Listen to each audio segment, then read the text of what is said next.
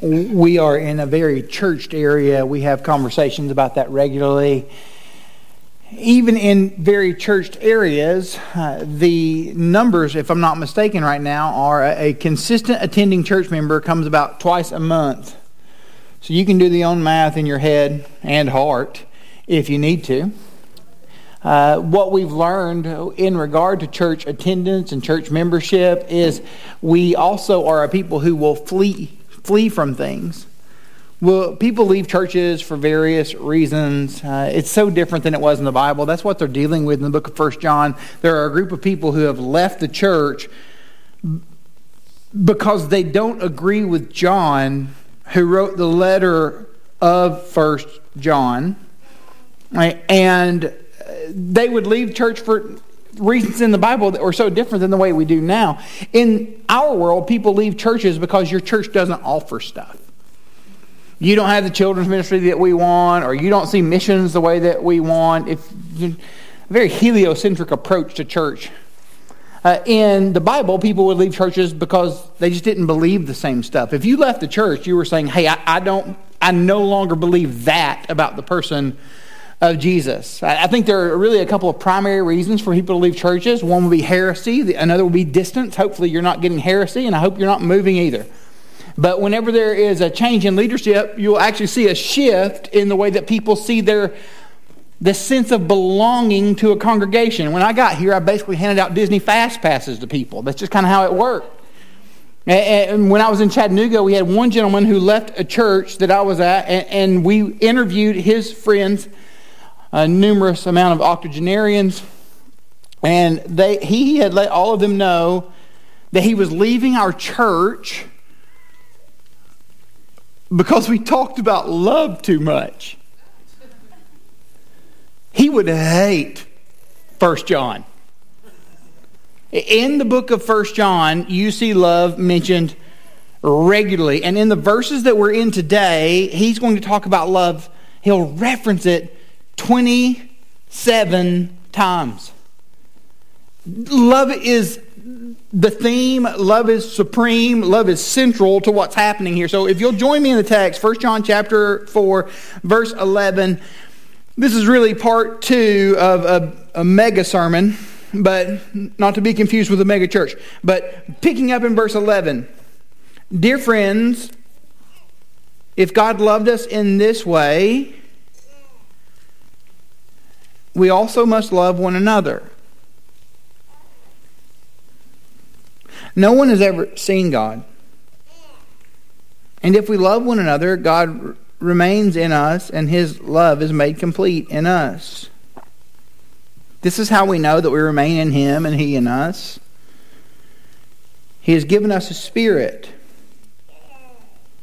And we have seen and we testify that the Father has sent his Son as the world's Savior. Whoever confesses that Jesus is the Son of God, God remains in him and he in God. And we have come to know and believe that the love that God has for us, God is love. And the one who remains in love remains in God, and God remains in him. In this, love is made complete with us so that we may have confidence in the day of judgment. Because as he is, so also we are we so also are we in this world. There is no fear in love. Instead perfect love drives out fear. Your bible may read casts out fear. Because fear involves punishment. So the one who fears is not complete in love. We love because he first loved us. If anyone says i love god and yet hates his brother or sister he's a liar for the person who does not love his brother or sister whom he has seen cannot love God whom he has not seen. And we have this command from him the one who loves God must also love his brother and his sister. As, as, we look at this text today, our central idea, if we're going to pursue anything, is that loved people love people. If we are going to say to the world that we are loved by God, then we have to love people for God's sake. That extends to other things. Uh, uh, people who have uh, received mercy display mercy. People who have uh, been recipients of compassion are compassionate. Loved people love people. As we look at the text, we're going to look at a few things in regard to that. One is 11 and 12. Where is that love from? Where is it from? Uh, what does love do? And, and, finally, we'll say who is love for? Where is love from? What does love do? And who is love for? This is how this passage kind of breaks down for us as we look at the idea of what it means for loved people to love people. The word where there may not even be the best word because where is ambiguous. It communicates to us the, a place, a notion of where we're going and why we're going there, and, and the and the idea that there is a place that you go. And while we do see that, we have to be very consistent to see that God is a who, but we can use these almost interchangeably. The other night, uh, it was Halloween night. We were lighting the night as a church over in the compound uh, off uh, in my neighborhood, Creekside. We had numerous houses. We had uh, my house, which was not an official Grace house, which is kind of hurtful, but we worked through it. And Hope made red beans and rice. People came over to eat red beans and rice. I stopped by the Smith's house, and Michelle lets us know that she loves red beans and rice. So I, I, took red beans and rice down to her. I then decided to walk a loop around the neighborhood, and it hit me in the middle of that that I was a grown man walking by himself in the midst of all this trick or treating, which was uh, off putting. But as I revisited the idea of dropping that off at Michelle's house, it, it, hit me. Now you could say, well, where is that? Where is the red beans and rice from? Well, we know where it's from. It's from hope. But hope is the who. When we talk about love in this passage, what we're seeing is that who is it from? God offers love to us. Dear friends, if God loved us in this way, we must love one another. Well, if we're going to ask about the way there, what way does God love? Well, I don't have to define that for you because God already has. In verses 9 and 10, it says this God's love was revealed to us in this way. God sent his Son, his one and only Son, into the world so that we might live through him. Love consists in this not that we loved God, but that He loved us and sent His Son to be the atoning or the at wanting sacrifice for our sin. Every aspect of the Christian faith finds basis in this. Messiah Jesus, Savior Jesus, Christ Jesus, has revealed himself to us to be love in the flesh. And when you deal with the church that John was dealing with, the, those who have left did not believe that Jesus had come in the flesh. And when you walk away from that absolute aspect of Christianity, you have walked away from God altogether. God comes in the flesh. And if we boil Christianity down to one idea that defines the rest, it comes down to this that Jesus comes in the flesh because only in the flesh can he offer himself up as the at wanting sacrifice for our sin. It's even more powerful than you realize if you just give it just a moment of thought. If we want to have a conversation about atonement, which is this huge con- uh, scriptural idea, we can jump into discipleship groups, and that's secondary. Or we can find a book to read, and that may be even tertiary.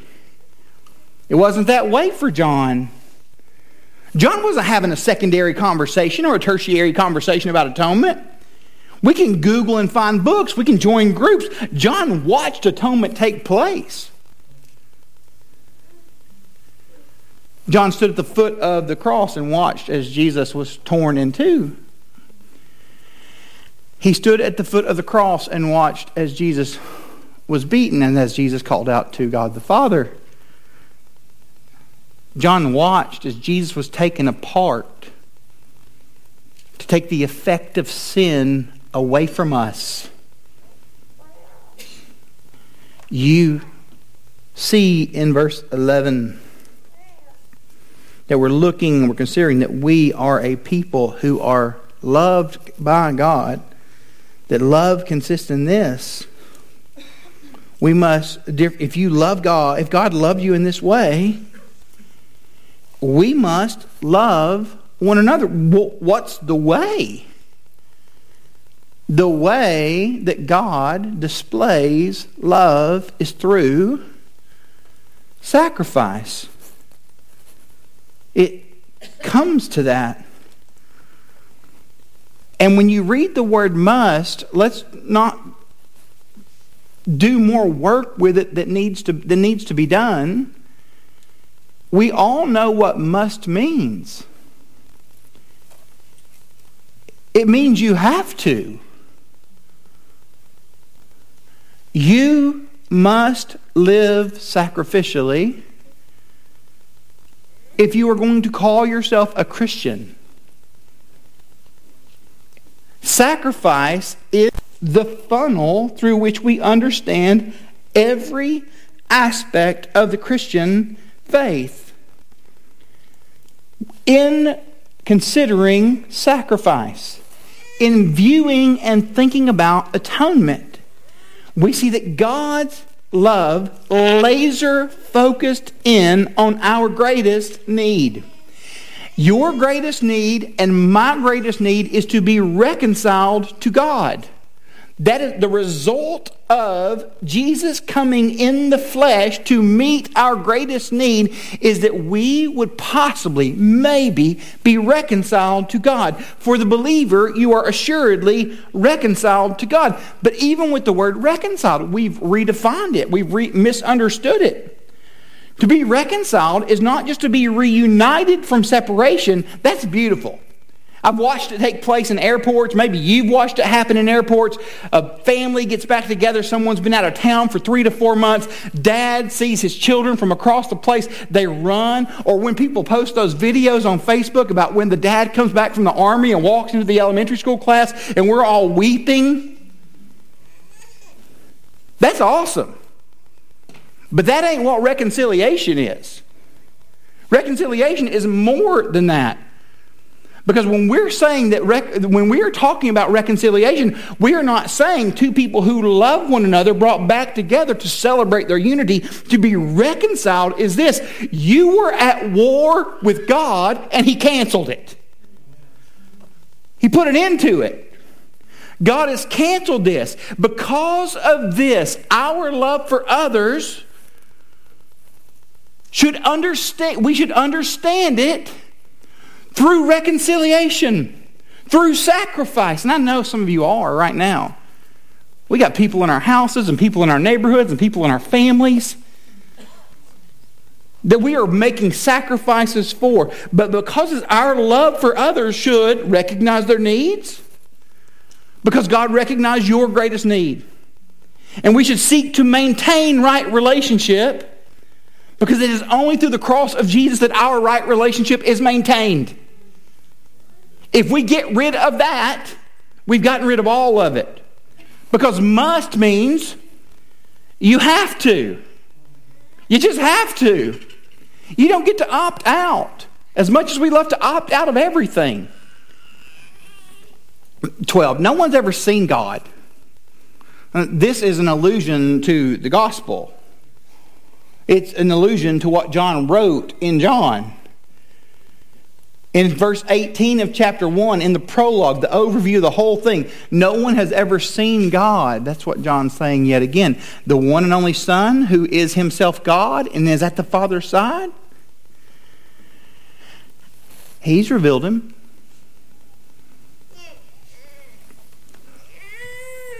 For Jesus to be in the flesh is necessary because the rest of us are in the flesh. We are human beings, finite beings, and Jesus took human, finite humanity upon himself so that we would be recon- so that it would be possible for your reconciliation with God to take place.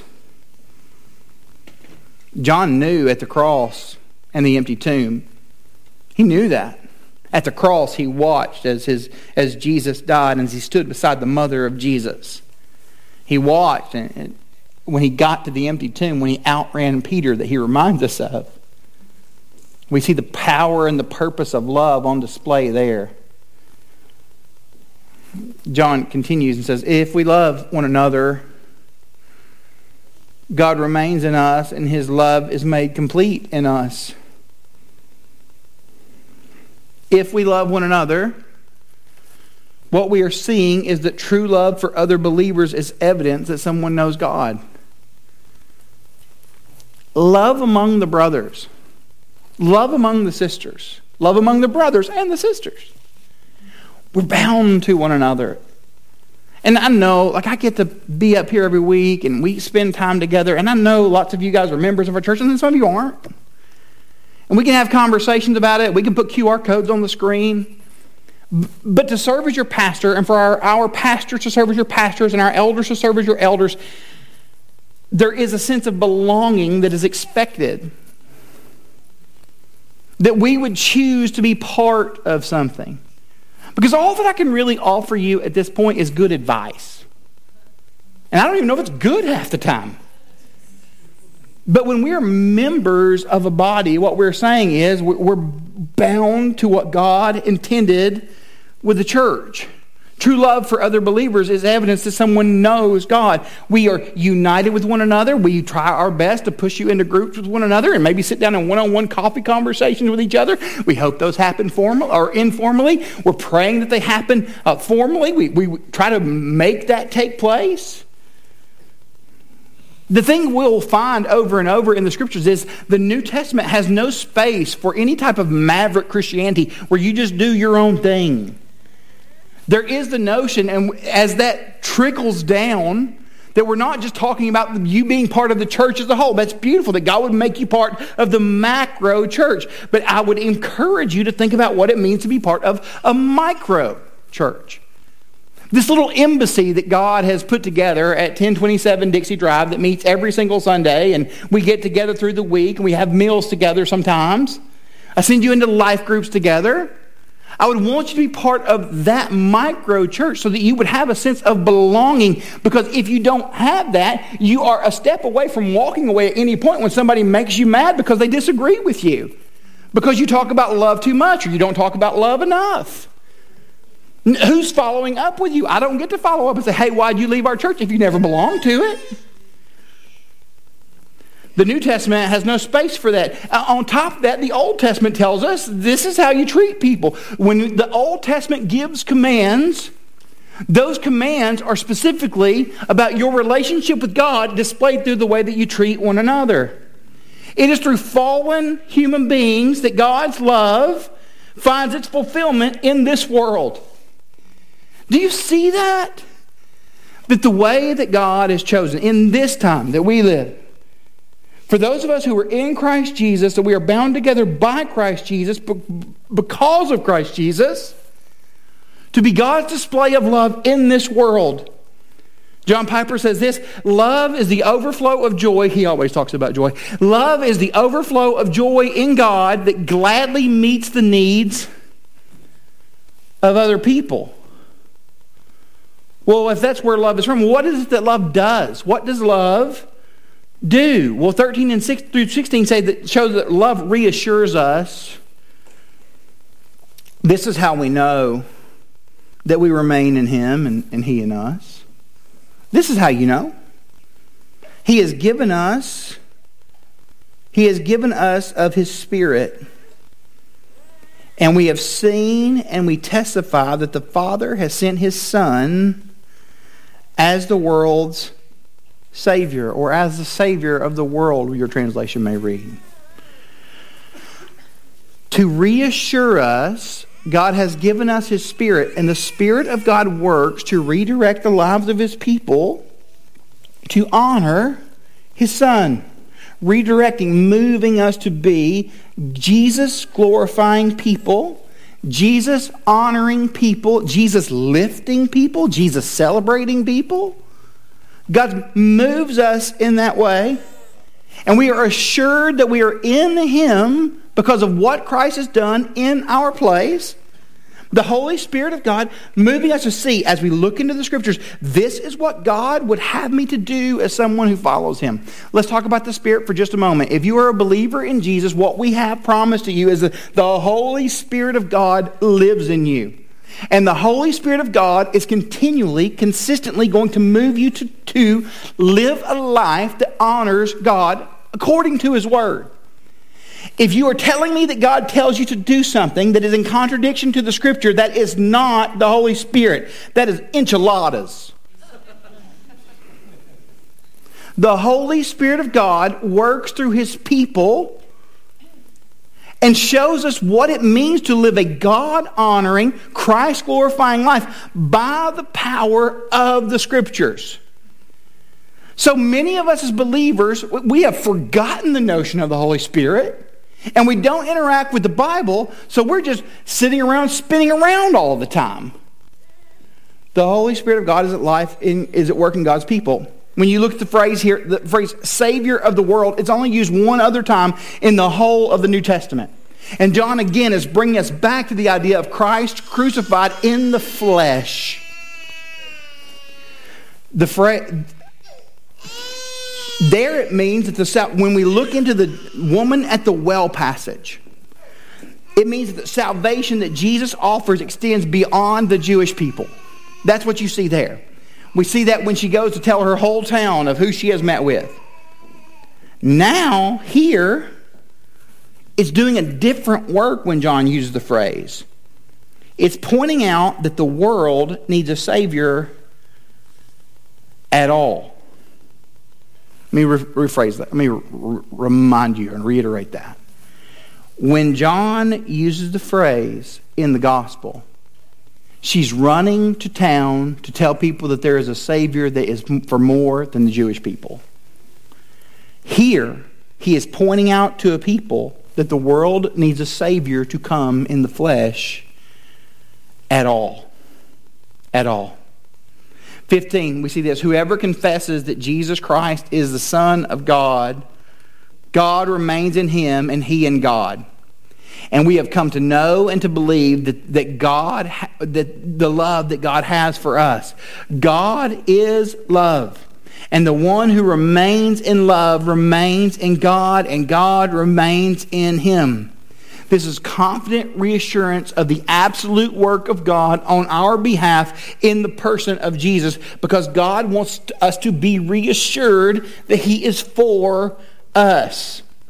So when we have people who wonder all the time if they're a Christian, even though they came to know Christ when they were 12, 13, or 14, it, it's because they're missing the ways that God has aligned our souls with Him. We're aligned by His Spirit, we're aligned through His Word.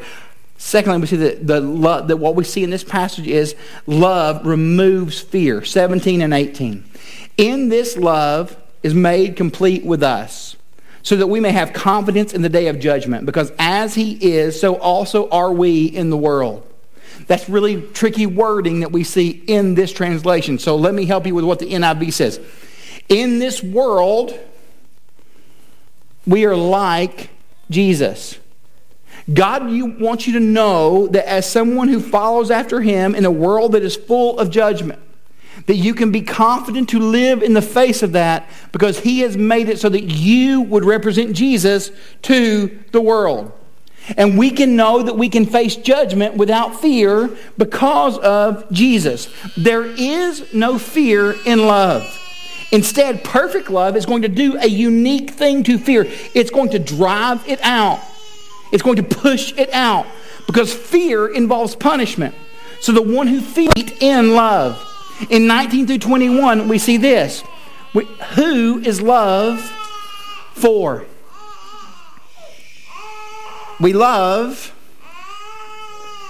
because he loved us first. We love because he first loved us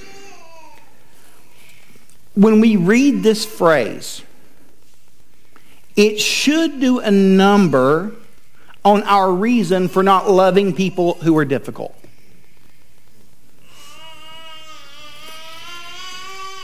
We do not love because we are promised a positive response. We do not love to advance personal agendas. We do not love because people are lovable. Let's be transparent. Sometimes people are not even likable. We love Because he loved us first. He loved us initially. We are to love those who are far from the Lord, and we are to love the brothers and sisters that act like they're far from the Lord because He loved us first. 20. If anyone says, I love God, and hates his brother or sister, he's a liar. For the person who does not love his brother or sister whom he has seen cannot love God whom he has not seen. So you've got love and you've got hate talked about in the Bible, and they're, they're pretty uh, well discussed concepts. Of the two, only one of them needs to be active. Only love needs to be active. Hate functions just fine in the passive. Hate can function without it having to do anything because of the broken nature of our world. And it is much easier for us to lean into hate because of people not being likable than any of us realize. In the words of Michael Scott, it is easy for us to be satisfied with a life of why are you the way that you are? Love is going to help us to find out why. It is so easy not to love one another because one another's can drive us crazy. When I go to the grocery store or to Target or to the Walmart and I notice bad parking, it does something deep inside of my soul. And it's more here than almost anywhere I've ever been. I think because engineers paint a line and no one's told you they were crooked. When I first moved here, I had a couple of trips. It was 2017. And, and Jared introduced me to this place called. Well, let me show you some of these parking spots jobs I'm talking about. Well, one is, is this, like you maybe you've been here. Um, anybody ever been by this person that you just pray for? or maybe you, you've met this guy. I don't know why we blurred out that license plate. We shouldn't have done that. We should all know who that person is. It's always the Mercedes. Every now and then you'll see a RAV4 parked like that. Or maybe you got like this teenage girl that I, I read about in her parking job. Here we go with another one.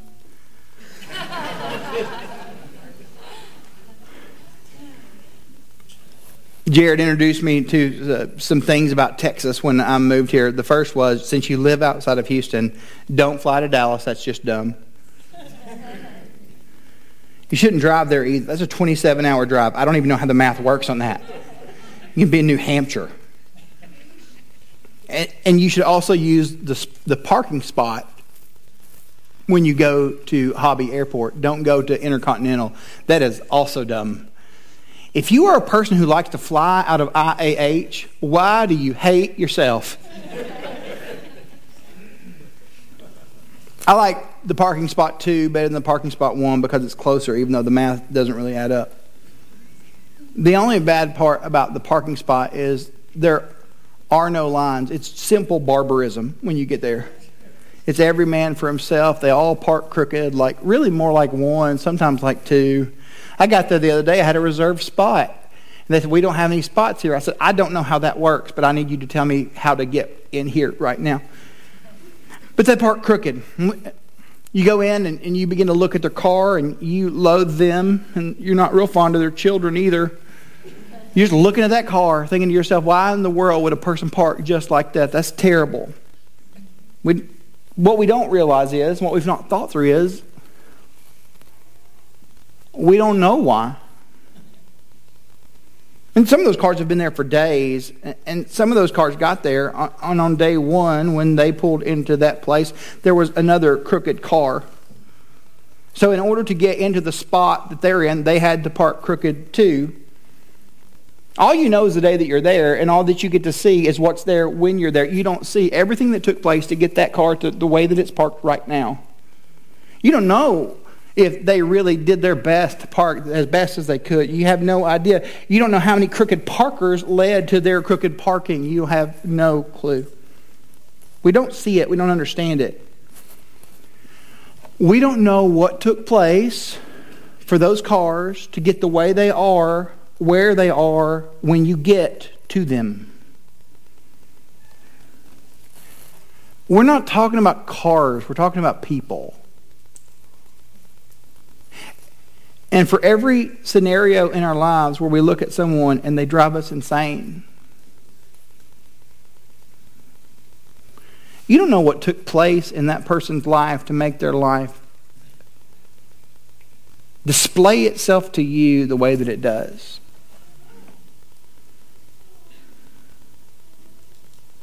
You don't know what their mom and their dad were like if they had a dad and a mom. You don't know what their boss said to them when they were young. You don't know what happened in the church to cause them to see the church the way that they do.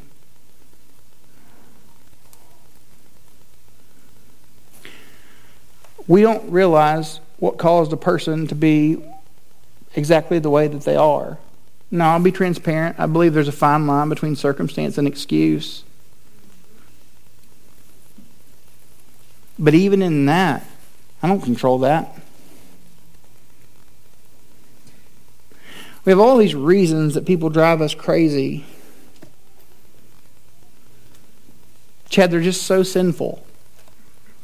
You go to work and you're over there engineering the best engineering you can, operating the best operator you can operate. You're a believer in Christ. And there are people who claim to be believers in Christ, but they don't really act like believers in Christ or talk like believers in Christ. Or maybe they don't want anything to do with Jesus. It's just such a sinful place. I don't want to be here. Why in the world would I be here? They function so sinfully. The scriptures say that while you were still a sinner, Christ died for you. They're just ungodly. I mean, you know, you should have heard the way that they were talking about fill in the blank. Romans 5 Christ died for the ungodly, which includes you. But that person, eh, that believer, that he or she, they're a dum dum. And they don't seem to function in ways as if they're wanting to follow after Jesus. Have you tried to bridge any gap whatsoever to help them to, to some type of spiritual awareness? Because maybe, just maybe, if you did, they would bring some type of spiritual awareness in you. 21, we've got this command. The one who loves God must also love his brother and his sister. Do you know who the commands in the Bible are for?